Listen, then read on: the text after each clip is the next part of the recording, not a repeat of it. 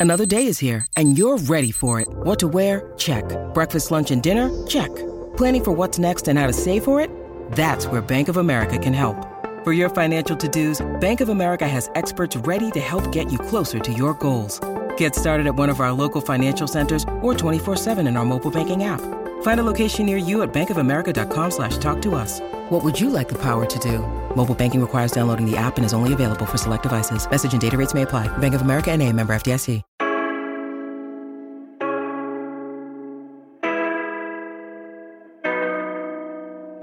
Welcome back, everybody, to another episode of the Junkyard Dawgcast. I'm your host, Jordan Hill. Got the whole crew with us. Kipp Adams Friends to and Wolk on this Tuesday afternoon as we get ready for week three and the first week of SEC football for the Georgia Bulldogs. Georgia will be playing South Carolina on Saturday. A lot to get into going into that game as well as what we saw last week. Uh, I'll start with you, Ben. Uh, the build up to SEC football is almost here. Uh, how has the week going so far? It's been good, you know. It fe- I I won't say it feels like it's an SEC game week. I don't know about you, but it just the the buzz just doesn't feel like it's there for SEC opener. But you know, come three thirty in Sanford Stadium, I'm sure that buzz will change a little bit. So I, I think you're right, Kipp. Uh, what do you think uh, as the countdown uh, is less than a week away to actually seeing SEC versus SEC? Yeah, I think the difference is just because Georgia didn't have that premier opener. And so we're all still kind of wondering what's going on, what's this team all about. But you know, the everyone got amped up for Oregon last year, and you know, it hasn't been able to get amped up yet. And you're still not not really sure what to expect from the South Carolina team after you know watching the North Carolina game. So you don't really know what kind of matchup this is for Georgia. You know, are should we be excited? You know, a conference opener the last year we have divisions possibly. I mean, it's it's just kind of weird, but uh you know, uh, at, at, least you're not a Jets fan waking up today with no more Aaron Rodgers. So, uh, you know, you got to look on the bright side and and think, uh, you know, everything's right here for Georgia still, and you know, still a lot to figure out with this team. So that, I think that's kind of where we're just kind of finding our way still, just like uh, it looks like Georgia is as well. Fun problem, and I have no doubt for Georgia. Number one, still in the nation, two and zero after Saturday's win over Ball State, forty-five to three. Carson Beck throws for 283 yards, two touchdowns, one interception. Got to see Dillon Bell get some carries. I got to see a defense that provided three interceptions in the second quarter alone. Another big win against a uh, inferior opponent. Georgia takes care of business and uh, made all of our jobs a little bit easier in that second half as we kind of wrap that thing up. Um, let's sort of give some parting thoughts on that game, and I'll start with you, Kipp. You you did the post game podcast, talked about what you had seen. What sort of sticks with you a few days later from how Georgia played in that Ball State game, and if you have any lingering questions as we get ready for SEC play, uh, what sort of stands out? Yeah, obviously, I think we we've come to know that Georgia's got a really strong secondary so far, and outstanding athleticism at the safety position. I think that that kind of stood out overall from the game. Uh, I, I, think you know when you look at the offensive line and the offensive identity, that's still the main question mark. You know, and I know Kirby got asked about it, and you know did his typical contrarian response. You know, talking about how the, the you know the outside short passing game is an extension of the run game, but still, uh, you know, Georgia's always been a man ball. You know, between the tackles when we need to, we can we can get the yards so far we haven't really seen that from this offensive line and obviously got some banged up running backs as well you've got a brand new left tackle you know the, who's learning on the fly a little bit as far as just playing college football.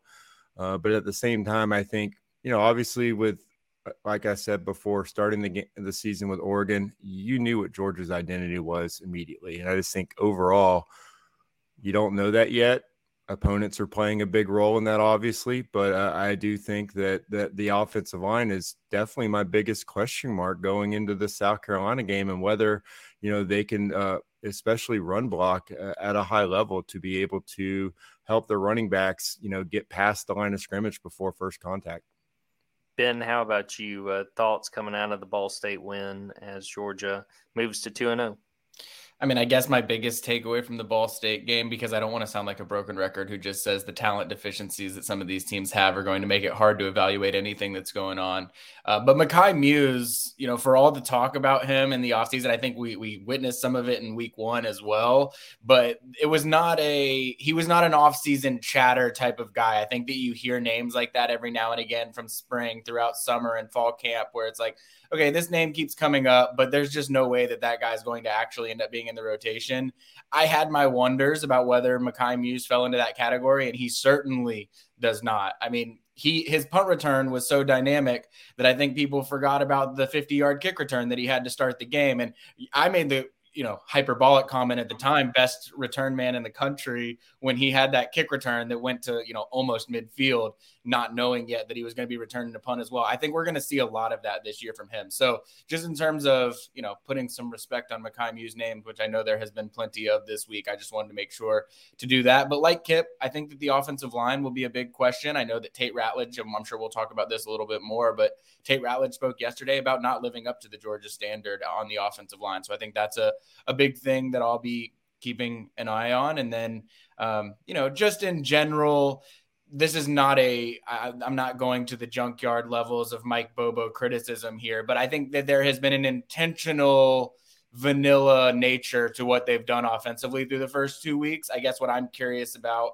is that just sort of what Georgia's offense is expected to be this season, or do you think that the creativity and opening things up will take more of an effect now that we're going to be in SEC play. So I guess that's probably my big thing that I'll be looking for early is how different does the offense look week three compared to weeks one and two.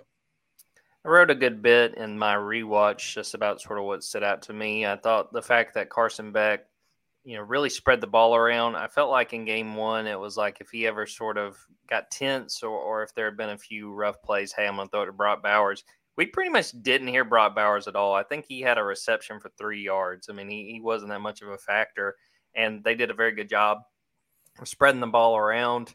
Um, other than that, you know, Dillon Bell, I, I think at first I sort of, ri- you know, sort of wrote off, okay, they're using him in this Ball State game, but you know, I, I think I've kind of come around to the idea of maybe seeing him get more carries. I think it all sort of depends on how much Daijun Edwards is good to go and, and how much we see him and Andrew Paul, who – you know, I don't know. I don't think he got a carry. He was on the field, um, but he didn't play very much in that Ball State game. Um, besides that, secondary looks really good. Although there's now the question about Javon Bullard, um, how how soon he will be back after suffering an ankle sprain. So all in all, you know, really, other than that Javon Bullard in, uh, injury, um, Georgia, you know, should feel pretty good about getting out of that game. You know, six touchdown win, uh, nothing to sneeze at, and getting ready to go in and, and host the first SEC game of the season and see if they can move to 3 and 0. Um, sort of turning the page and getting ready for that South Carolina game. Uh, ben and I were there on Monday to hear Kirby Smart, to hear some of the players, Tykee Smith, Jamon Dumas Johnson, Tate Ratledge, uh, sort of get their thoughts on the first few weeks of the season and what they're getting ready to see against South Carolina. And Ben, I'll start with you. What stood out to you from what you heard from everybody? As uh, we get ready to see the Bulldogs and the Gamecocks face off. Tonka Hemingway. That's what that's what stood out to me. Kirby getting asked about uh, another player and then him name following up by name dropping the player three times was one of the more surprising. And I get it. If it had been a question about the Georgia football team, he probably wouldn't have answered it that way because it was a question asked about the fan base and sort of challenging the fan base to show up. Kirby always leaps on any opportunity he can to get that message out to the fan base well in advance. Um, but really, I mean, uh, true, like if I'm being honest, it's probably not my biggest football takeaway from the press conference, but I did find it hilarious that Kirby said Tonka's name three times after he'd been asked the question about it, almost being like, all right, fan base, you found your villain. Like I normally don't do this. I normally don't throw the bone of any kind of weird bulletin board because you could, I mean, read it a different way too, like from South Carolina's perspective. I mean, anybody, you know, Tonka's obviously going to probably have a little bit of extra juice knowing that Kirby Smart mentioned his name in a press conference, and anybody that is, uh, you know, boys with Tonka is probably going to be wanting to defend him as well during that game too. So a rare move by Kirby, I felt like, but I'm sure that Georgia's fan base will answer the call and defend their head coach. Tonka Hemingway, how is that not a name from Friday Night Lights? Like that that is out of a script. You cannot convince me otherwise. I think that's what made it so much better. It's like it wasn't just him name dropping a, a guy, but it was name dropping a guy named Tonka Hemingway. Like what a, what a perfect name. But hearing Kirby and his Bainbridge accent say Tonka three times was just I, I think I actually audibly laughed out loud during that moment. That is definitely worth the price of admission, no doubt. Uh, some of the players we got to hear from, I thought Jamon Dumas Johnson was really good when we got a chance to talk to him. He talked about getting Smael back, and you know, not only when you consider it from the depth perspective, but also he said, you know, from playing together last year, you know, we kind of know what the other guy's going to do, and having that kind of connection between those inside linebackers, I think you can sort of lose sight of that. You know, when you look at that room and you go, well, they got all these five stars, they got all these playmakers, yeah, but a lot of these guys have not been on the field for in-game reps together, and really, period. I mean, with the way that Smael and Jamon have played the last uh, year, and, and what was expected going into this year before Smael got banged up. Um, outside of that, Tate Ratledge very much not thrilled with how the offensive line has played through a couple weeks. I think he said he, he thinks there's a whole lot of room for improvement. Really emphasized the important importance of physicality and being more physical. And I thought it was pretty telling when I asked him – you know, some of these guys are getting ready for their first SEC start. Do you give them any advice? And he was just like, you got to take them all the same. You know, he said that, you know, I prepare for UT Martin and Ball State like I do for this upcoming game and to, to really focus in and take it seriously. And, you know, I think that that was uh, well spoken by Tate. And I think he was being honest with that evaluation. Um, as far as what Kirby had to say, you know, I, I asked him about the defensive line because, you know, I haven't seen you know, ton of wreaking havoc, a ton of those guys really standing out. And I think part of that is because they have rotated quite a few guys in there. Uh, but he said, you know, it's kind of hard to evaluate the defensive line right now because, I mean, they're playing smaller offensive linemen. And, you know, I thought watching that replay of the Ball State game, you know, I, I, I think watching it live, you kind of lose sight of just how much they cut blocked. They were trying to get quick passes out, and that sort of hindered the defensive line's ability to get back there. So, to me, that that's an area I've got a big question about with going into the South Carolina game is how that defensive line stands out. Um, from any of that, Kipp, any thoughts on what Georgia's getting ready to do this week, or uh, some of the talk around the team getting ready for Week Three? Yeah, I mean, you bring up that defensive line. I think it's just, you know, we couldn't have predicted after two games that the leader in tackles among defensive linemen would be Christian Miller, or that Jamal Jarrett would be second or that Jordan Hall would have played the most snaps last week. And if you just continue looking, Gabe Harris uh, was was next, and then uh, Jamal Jarrett.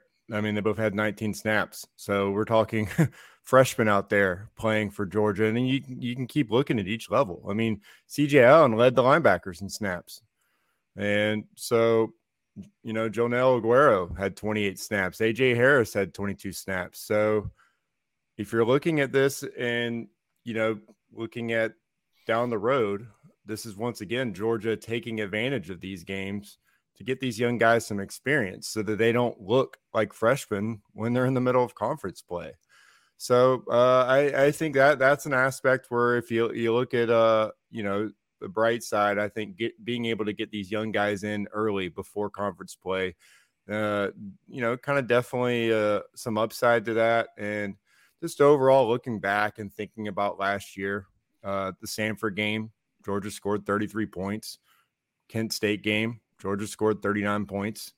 Um, there wasn't panic then because the Oregon game. They had already seen what they can do against a big opponent. So it was already, you know, Georgia's just playing with its food. You know, it's what Georgia does. So now when, when Georgia goes out and scores 48 and 45 points, uh, you know, people are sitting around wondering, you know, you know, why isn't Georgia performing at the level they should? And I think if you kind of look at last year in those games, potentially you could be seeing a similar thing where where Kirby has you know just different intentions of making sure he gets all of his young guys out there and get some experience early on the year and and maybe the you know let's see how those the snap counts are next week after playing the Gamecocks. Take a quick break, come back, talk more in depth about this South Carolina matchup and what we're expecting to see when the Dogs take on the Gamecocks on Saturday afternoon. Welcome back, everybody. Well, let's talk about Georgia, South Carolina, and we're actually going to start with a couple of questions from our board. We uh, reached out to some of the folks on the junkyard, see what questions they had as Georgia gets ready for their first SEC game of the season. We're going to start with Mr. Medium Rare, who asks Outside of the running game, is there any area of concern for you on this team? And he had talked about in his comment, you know, expecting this team to get better over the course of the season and the fact it is a long season. But Kipp, I'll start with you. Outside of the run game, which we've had plenty of questions about and talked about at length, uh, what kind of concerns you? What do you want to see improve for Georgia as we get ready for Week Three? I'll be honest. I would like to see Brock Bowers get more than one touch. Um, I, I, think if we're again, I, I talked about the the D line stats that that kind of caught my eye. The fact that Brock Bowers is not in the top three as far as line, uh, yards from skim, scrimmage so far for Georgia. Um, I'm not going to say it's uh, a reason for concern, but uh, I don't think that should continue now that you're playing SEC football. Uh, I know that, you know, you're trying to get a lot of different guys in there in the mix, and you already know what you have from him. But you know, Carson Beck's still a new starting quarterback. These guys need to be on the same page and, and, and humming. And I, I think, uh, you know, I wouldn't say that he had a bad game last week, but uh, it's probably with all the eyes on him now, probably his worst game uh, since he kind of blew up as being the best tight end in college football. So a bounce back game from Brock Bowers.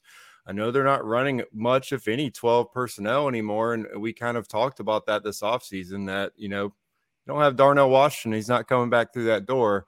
You're going to have to, you know, get some perimeter blocking in different ways. Uh, asking Arian Smith or, you know, uh, CJ Smith asking these guys to block the same way that you know Darnell Washington did is is, is asking a lot. So you're going to have to you're to have to get some different looks out there. You're to have to lean on guys, whether it's you know Ra Thomas or you know uh, Marcus Jacksaint, Your more physical wideouts out there. You know the call to action for them to kind of showcase that Georgia can still block on the perimeter. They take a lot of pride in that, and they're going to need to be able to do that. To, like I said, to get that running game going. So I think that's just one aspect that uh, Georgia needs to uh, focus on and get Brock the ball and, and block better on the perimeter. Yeah, it was kind of weird seeing the game Brock had. He had one would be touchdown that got broken up in the end zone. Another, they were setting up a screen. I think he probably could have walked in if he would have caught the football. So it was very strange to see that. And Kipp took one of mine. It was perimeter blocking. There was one point during the Ball State game where, over the course of maybe two or three plays, you had C.J. Smith, uh, C.J. Smith miss a block, and then Arian Smith missed a block and nearly got a block in the back. Uh, it was kind of a, a, weird looking attempt by Arian. And uh, you had Kirby sort of talking them up on the sideline. And Kirby was asked about that on Monday, and he sort of talked about, you know, we don't have that Darnell Washington that we had last year, and we knew we weren't going to. Um, so it's a matter of sort of shoring it up as far as perimeter blocking and understanding, hey, we need to get the best 11 out there and try to make the most of those 11. Uh, and, you know, I, I, think that that's something that they've got to improve. And they got a big boost in that Ball State game getting Marcus Rosemy-Jacksaint back because he's probably your best blocker on the outside. And I think he's come a long way, improving that he's capable of being a pass catcher as well. Um, the other position I would throw out there is sort of what we talked about a few minutes ago is defensive line. I, I just want to see them, what Kirby has said before, wreaking havoc, you know, causing those havoc plays because Georgia's never been one of those defenses that just racks up sacks. And, and it's, I don't anticipate it being that way this year, but it's creating havoc and causing mistakes and causing interceptions. And you saw some of that with the pressure that they brought on a few of those plays where they got uh, interceptions against Ball State, but want to see how that defensive line shows up and uh, how they're able to play in that game. Uh, ben, how about you? What besides the running game concerns you, or or at least interests you going into this SEC opener? Yeah, because because concerns probably not the word I would use for this, but with Javon Bullard, I, I don't, I'm not reporting anything obviously here, but my sense from the way that Kirby answered it yesterday, not knowing what the status was, that Javon wasn't going to be practicing yesterday, that he would hopefully know a little bit more by Wednesday or Thursday. I'm not overly optimistic about Javon Bullard's availability this week. And so, because of that, what does that mean for the defensive back room? We've talked a lot about how this is probably as confident as Georgia has been with its defensive back groups coming into a season, but a lot of that had to do with Javon Bullard and him being in that second safety position. So obviously, David Daniel came in, got a lot of run after Javon went down. Dan Jackson has obviously worked his way back into the rotation. I think there have been some questions about, you know, Tykee Smith. Could he play that safety spot? But with the way that he's playing at star right now, I think you'd be hard pressed to move him away from that. Though there are obviously the questions about is Joenel Aguero maybe one of those next guys up in that? And does he play better at safety or does he play better at star? And does that dictate how you create your best 11 on the defensive side when you think about that secondary? So I'm interested to see how all of that shakes out. Obviously, Javon could, you know, render all of that uh, moot if he just plays and is available on Saturday. But that's not the sense that I get right now. And because of that, I'm interested to see how the secondary shakes out. Really, the first time that Georgia will be facing an offense that theoretically should be able to challenge them a little bit down the field, too. So, not the most ideal timing, but also, you know, a good opportunity for some other guys to get some chances too. I tried to ask Tykee Smith about, you know, what the secondary would have to do if Javon can't go, and he like a veteran, very swiftly avoided answering that part of my question, which I totally understand. Yeah, I, I think it's fair to probably say Javon is questionable, uh, if not doubtful. I mean, it sounds like it is going to be uh, quite a task for him to get back from that ankle sprain, so that will be something to watch. Um, let's sort of turn our attention specifically to South Carolina. South Carolina comes in one and one. They beat Furman in week two, 47 to 21. They lost their opener 31 to 17 against North Carolina. Very highly anticipated season opener in Charlotte. Uh, I'll, I'll, start with you, Kipp, just sort of looking at South Carolina. Uh, what stands out to you about this Gamecocks team and, and the ways they may try to test Georgia when we get to Saturday? Yeah, that offensive line is as bad as I thought it would be. Uh, North Carolina game really showcased that. It, it, was, I mean, I thought Desmond Ridder had a tough time out there in his debut for the Falcons, but but Spencer was out there running for his life. You know, immediately after getting the ball, he got sacked nine times, but uh, I got to give him credit. I mean, you complete 30 of 39 passes for 353 yards, and you don't throw one, not just one turnover, but one turnover prone throw. I was really impressed. I mean, that takes a lot of poise. Uh, I mean, that's an aspect that we're kind of still waiting to see. You know, if if Carson Beck has that that ability to step up and and not be afraid, but also make a good decision, make accurate throws, and Spencer showed that. So, uh, I mean that right there is going to immediately uh, put a little bit more pressure on uh, Georgia's secondary. Now, again, we're we're talking about different teams, different talent levels here, with even with North Carolina and Georgia. So, uh, you know, there's a little bit of uh, chicken and the egg there. If it was just, you know, how bad North, uh, South Carolina's offensive line was, but also with, you know, maybe uh, North Carolina's defense not being uh, up to par. But, you know, just still really impressed. And I think Xavier Legette is a guy that in a fifth year uh, player with six three, pushing 230 pounds, uh, he showed he's a big time playmaker. And I, I, think he's a guy that is really going to test Georgia's secondary. You know, Kamari Lassiter, whether it's him, whether, you know, whoever's out there on the other side, uh, if it's uh, Daylen Everette or, you know, Nyland Green or Julian Humphrey, whoever, uh, he's a guy you're going to have to know where he is on the field. And then on the other side of the ball, I think uh, Kawan Banks at cornerback, he looks like a ball hawk. I think he's a he's going to be one of the the better defensive backs in the SEC this year early on. I think that's the guy you, you kind of have to keep an eye on uh, if you're Car- Carson Beck and make sure that uh you know you give your wideouts a chance to make plays in the ball and not him because I think he's going to be a guy that's going to come out and play aggressive. And uh, again, you don't. This is not a game where you want to have turnovers early on. You, you want to make sure that uh, Carson Beck's confidence remains at a high level. Put him in situations to succeed and keep that confidence going uh, at least into the half. So he's a guy that I'm kind of, you know, that that matchup, whoever he's lined up at, I want to see how many throws are, you know, headed his way. mentioning turnovers early, that was part of the problem for South Carolina in this game last year. One of the early series, uh, Spencer Rattler throws a pick to Malaki Starks, and it sort of got the thing rolling in Georgia's direction on its way to that big win. Uh, mentioned Spencer Rattler had a strong game despite getting beat up in that North Carolina game. Followed it last week, 25 of 27 for 345 yards and three touchdowns. Look, I get it was Furman, but that's pretty impressive to only throw two incompletions. Um, ben, what is your take on what the South Carolina team looks like and, and areas of interest going into this matchup?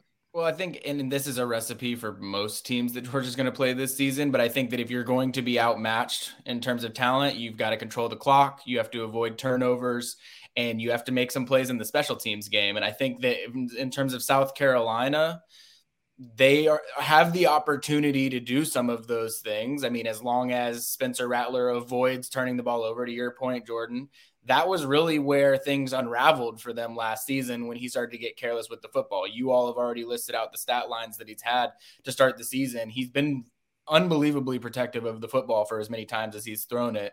And so if he can do that, they can play a little bit into the new clock rules, which Kirby Smart talked about at the end of the game last week as having more of an impact than they anticipated coming into the season. If you can control the clock, and then again, maybe win some special teams moments. Kirby mentioned yesterday, they have their own statistical composite for all the various special teams units. And last season, South Carolina was number one in that special teams composite. And so I think that's the formula for most teams to find success against Georgia. You're not just going to line up and beat Georgia, you know, head to head. You're going to have to do some things and, you know, creative things and be careful with the football. And so I think that's really the recipe for South Carolina. Whether or not Spencer Rattler can be careful with the football is probably my number one question when it comes into this game because this is a Georgia team that had three interceptions last week. Obviously, had a pick six the week before that. You ask Kirby Smart, he might consider some of those fluky, but this is a team that is hawking to the football, and it's a lot of different guys doing it. And so I think really it comes down to what this secondary is really able to put forth against Spencer Rattler that it'll be the difference between whether this is a close game, whether it gets a little bit uncomfortable at times, or whether Georgia just does to South Carolina what it does to most teams that they outmatch, whether or not it's an SEC opponent or a MAC opponent or an FCS opponent. I think scoreboard wise, you'll tend to see a lot of you know similarities between what Georgia does to teams that just don't have enough talent to stack up we will do a quick junkyard Dawgcast version of Jeopardy. This is for either one of y'all. What is the significance of the number nine from the season opener between South Carolina and North Carolina? Whoever whoever feels confident can just answer the question. The the number nine from the South Carolina North Carolina game. Mm. So North Carolina got sacked possessions. Say it again, Kipp. I believe you had it. The number of times that uh, Spencer Rattler got sacked nine oh, yeah. times in that game, and that is the biggest reason why. And we'll go into depth about this. I'll talk a little bit about this in a few minutes. I, that I don't see this being close. South Carolina's offensive line is hurt in a bad way. They knew that they were walking into a tough situation, even going into the offseason based on what they lost last season. Then they had someone get hurt in the spring game, and I believe someone might have gotten hurt in that opener against North Carolina. So the fact they got sacked nine times, it sort of goes back uh, to uh, what we were talking about about Georgia's defensive line, trying to learn more about them and see how they show up uh, in what is truly their first test of the season. Uh, ben, I hate to put you on the spot, but I know with this being a home weekend, uh, people are going to be interested in who's coming into town. Um, what can you tell us about the guys that we're expecting to see in Athens and uh, what we can be on the lookout for? No, this is great because Kipp and I actually were just doing an exercise of ranking like the level of importance of some of these things that are, are what's happening and what should be considered most important. So, I mean, first and foremost, and we wrote about it last week or hinted at it last week and then had it in a notebook earlier this week as well. KJ Bolden, Florida State commit from Buford, five star safety. He'll be, or he's expected to be in Athens this weekend for the game that's going to be the one that's going to generate the most interest, I'm sure, and the most buzz. Will Georgia be able to flip him? I don't think that one game visit for South Carolina is going to dictate that decision, but it obviously is an indicator that Georgia continues to recruit him and he is still at least entertaining things in Athens. Aydin Breland is the five star defensive lineman from Mater Dei in California his high school teammate, Nate Frazier, Georgia running back commit, will be on his official visit this weekend. We've wondered for a while would Aydin Breland end up tagging along on that visit? It seems that that is going to be the case. He'll be on an unofficial because he already took an official visit earlier in the year. But Aydin Breland, I mean, him and LJ McCray are the two biggest defensive line targets left in this 2024 class. And so getting Aydin Breland back on campus for what could likely be his last recruiting visit before he ends up making a decision. He doesn't have anything formally said at this time, but it's very possible that this trip to Athens is his last one. So KJ Bolden and Aydin Breland, I mean, those are the two big uncommitted visits that I would say. Obviously, there will be a focus on 2025 with guys like Elijah Griffin, the number one player in the country, and then the regular cast of Georgia commits who have you know been at every home game so far to start the season, like Dylan Raiola, Sokovi White, Malachi Tolliver, you know, the locals that are, are you know regulars around Athens, they, they will be back in town. Kipp, I'm sure there's probably some committed guys that I'm not thinking of that aren't as local that maybe are more likely to come on visits, but I'd say those guys that I just named are really the the ones that we're looking at so far.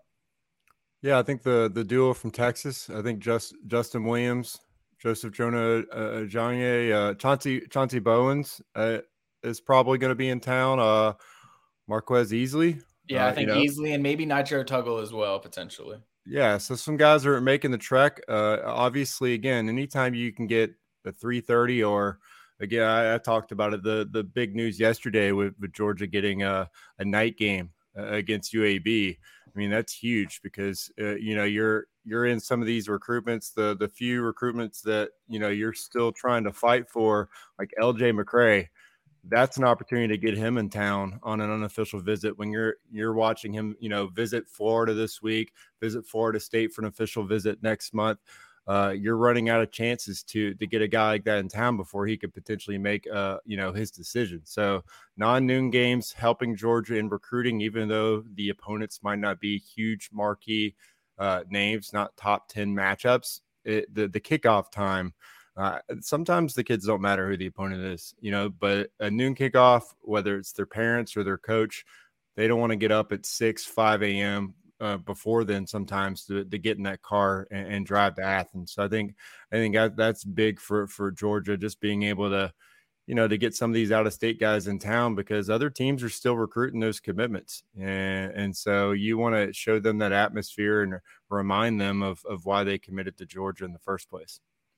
We will be all over who is in town and have more about that going through the week and then on game day on Saturday. Get ready to wrap this episode up. I do want to tell everybody who is watching to keep an eye out on Wednesday, 11 a.m. Eastern Time. Hale McGranahan from the Big Spur is going to join me, and we're going to talk more in depth about this Gamecocks team and what we expect to see on Saturday. Uh, should be a fun time with Hale, no doubt. We're going to wrap up this episode there. Appreciate Kipp and Ben for popping on. Appreciate everyone who watched this live, everyone who is listening to this after the fact. Be sure to go subscribe to dawgs247.com if you haven't already.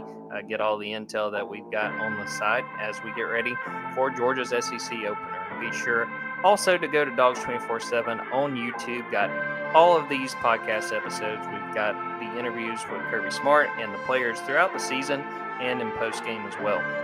So we are out of here on that. For Kipp Adams and Benjamin Wolk, I am Jordan Hill. Until next time, take care, everybody.